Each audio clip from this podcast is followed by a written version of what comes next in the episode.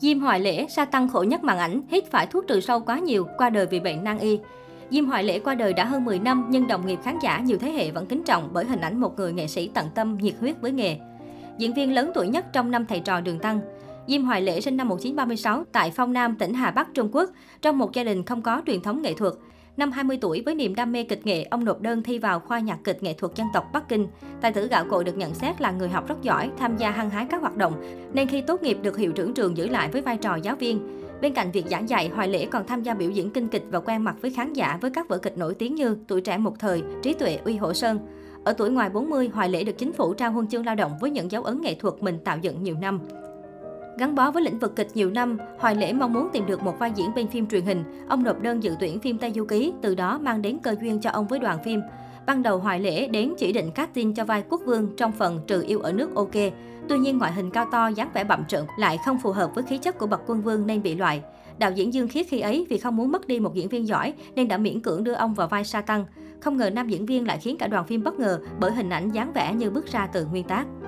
Trong tiểu thuyết nhân vật Sa Tăng là chuyển kiếp của vị thần Quyển Liêm đại tướng trên thiên đình, do làm vỡ cốc lưu ly, ông bị Ngọc Hoàng đày xuống làm yêu quái ở Lưu Sa Hà.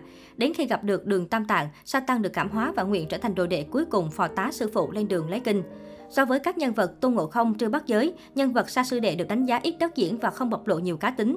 Tuy nhiên, theo đạo diễn Dương Khiết, đây là tuyến vai khó thể hiện bởi tính cách nhân vật cần cù, điềm đạm, đòi hỏi người diễn viên phải có sức diễn tốt. Và kết quả, hình ảnh Sa Tăng chất phát trung hậu luôn hết lòng vì sư phụ được Diêm Hoài Lễ thể hiện xuất sắc. Trong phim tôi vào vai đệ tử thứ tư của Đường Tăng, luận vai vế là nhỏ nhất, nhưng khi đóng phim này tôi đã 46 tuổi, lớn nhất trong năm thầy trò. Tôi phải thật sự cảm ơn đạo diễn Dương và các đồng nghiệp đã cho tôi một vai diễn truyền hình đầu tiên và ấn tượng như thế, Diêm Hoài Lễ kể.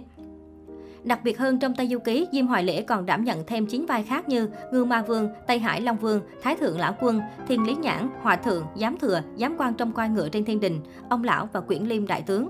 Do hoàn cảnh thiếu thốn của đoàn phim, các diễn viên trên hoàn toàn không được trả thêm bất cứ đồng thù lao nào.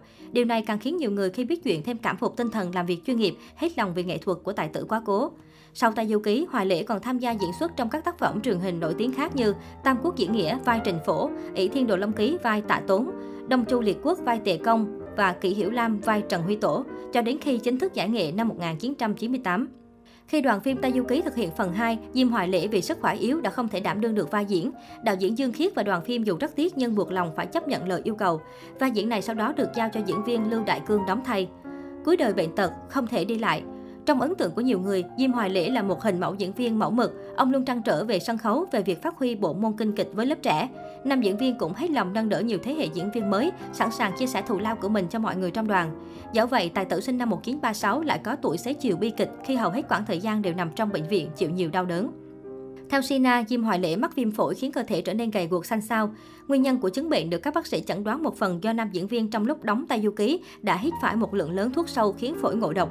Có một lần, đoàn phim Tây Du Ký đến quay tại một ngôi làng nhỏ. Khi đó vì trong phòng nhiều côn trùng quá nên người trong đoàn đã dùng thuốc khử độc và nhắc nhở mọi người ra ngoài. Nhưng Diêm Hoài Lễ bảo không sao đâu và ở lại.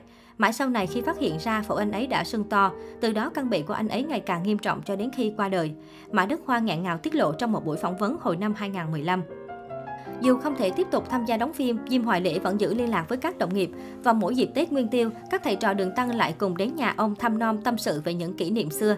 Năm 2009, Diêm Hoài Lễ đã ra đi vì nhiễm trùng phổi hưởng thọ 73 tuổi. Trong những phút cuối cùng, trong phòng bệnh nam diễn viên có 4 người là vợ, con trai Lục Tiểu Linh Đồng và Trì Trọng Thụy. Theo lời kể, ông ra đi mà vẫn không nhắm mắt khiến nhiều người cho rằng nguyện vọng cuối đời vẫn chưa được hoàn thành. Sự ra đi của Diêm Hoài Lễ để lại nhiều thương tiếc với các đồng nghiệp thân thiết. Trong khi Lục Tiểu Linh Đồng từ bỏ tổ chức tiệc sinh nhật nhiều năm, Hoài Lễ mất vào đúng ngày sinh của nam diễn viên.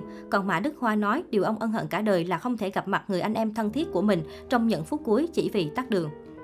Lễ tang của Diêm Hoài Lễ được tổ chức long trọng tại nhà tang lễ Bắc Kinh với đông đảo bạn bè người thân đến tiễn biệt.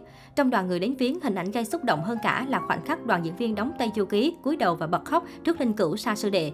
Ca khúc Xin hỏi đường ở nơi nào được chọn phát trong lễ viếng như một sự tiễn biệt nam diễn viên về thế giới bên kia. Về đời tư, Diêm Hoài Lễ đã kết hôn và có hai con trai, một gái. Các con của ông giờ đây đã trưởng thành, theo đuổi ngành kinh tế và đều thành đạt. Bà xã nam diễn viên trong một lần xuất hiện trên truyền hình từng chia sẻ, các con luôn có hiếu với bố kể cả khi ông đã qua đời nhiều năm. Ngoài căn nhà của vợ chồng, tôi luôn thờ di ảnh hoài lễ. Các con tôi mỗi đứa đều lập bàn thờ riêng tại nhà chúng. Mỗi đứa đều muốn bố luôn bên cạnh, dõi theo chúng trên bước đường sau này. Bà xúc động nói.